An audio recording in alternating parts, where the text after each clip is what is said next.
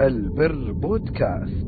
يقدم لكم برنامج خواطر شاب. خواطر شاب. تقديم فضيلة الشيخ حمد العتيق. حفظه الله. شيخنا بعض الشباب بيشتكي يعني يشوف إنه غير عن أسرتي يقول أنا غير عن أنا غير عن أهلي غير عن والديني أو يعني مثلا أعمامي يقول يعني أنا أشوفهم في وادي أنا في وادي هم اهتماماتهم في أشياء معينة أنا اهتماماتي في أشياء يعني يقول ما في نقاط تجمعنا فشو توجيهكم الشيخ؟ اولا لماذا هو بعيد عن أهله؟ لازم هو يسأل نفسه هذا السؤال.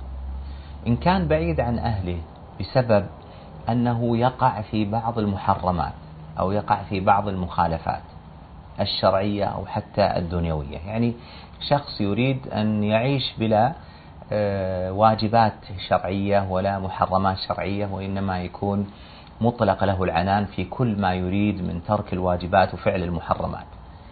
هنا من المقصر أو من المخطئ؟ ومن الملوم؟ لا شك إنه هو المخطئ وهو المقصر وهو الملوم. ليس الأب ولا الأم ولا الأقارب ولا الأعمام ولا غيرهم وإنما الملوم هو الشاب الذي خالف خالف ماذا؟ خالف الشرع وخالف العرف.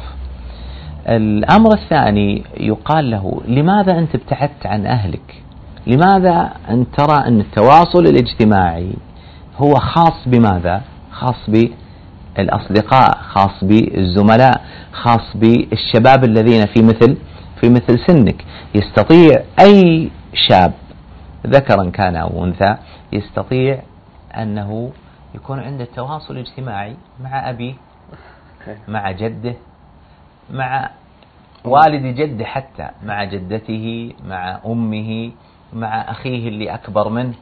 وهكذا هي منظومة الحياة في السابق. ما الذي جد اليوم عندنا؟ منذ القديم وهناك تواصل اجتماعي ما بين الصغير اللي عمره سنة وسنتين مع الجد اللي عمره ثمانين تسعين سنة. لماذا انقطع التواصل؟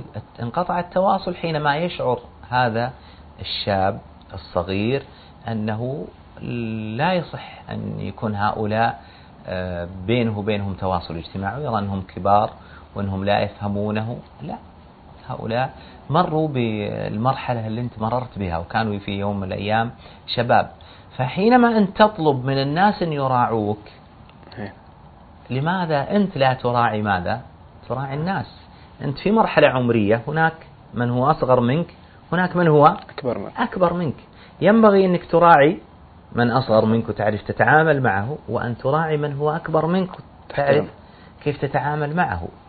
تتعامل مع الصغير بالرحمة والرفق واللين وتتعامل مع الكبير بالاحترام والتقدير والامتنان لوالديك ولجدك ولجدتك. أما إن كان السبب في يعني مثل ما يقال أن أهله بعيدين عنه فيما يتعلق بالهوايات المشروعة أو عفوا الهوايات الجائزة المباحة. فلا يمكن أن نكون نسخ متطابقة. يعني مثلا شخص يحب الرياضة يعني من هواياته الرياضة. يحب السباحة يحب غيرها من الرياضات يحب كمال الأجسام مثل ما هو عند كثير من الشباب. ثم لا يجد والده ولا والدته ولا أهله عندهم مثل هذه الهوايات هذه الهوايات المباحة لا يمكن أن نكون جميعا في أسرة واحدة نسخة ماذا؟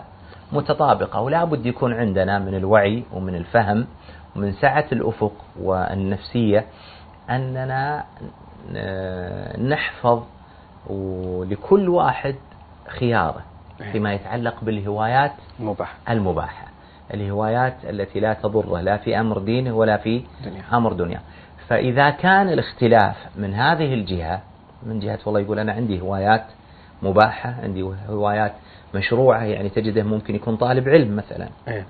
وتجد يحفظ القرآن يحفظ المتون يحفظ السنة لكن ما يجد من أهله من يعينه على ذلك. ينبغي له أن يعرف أن الناس ليسوا على شكل واحد وليسوا نسخة متطابقة.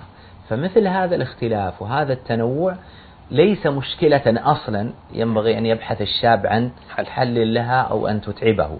وإنما هذا من التنوع البشري.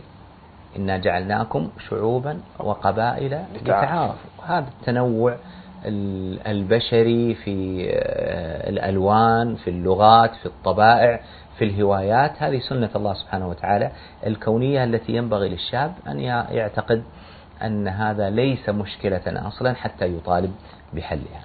الله يحفظكم شيخ وإياكم.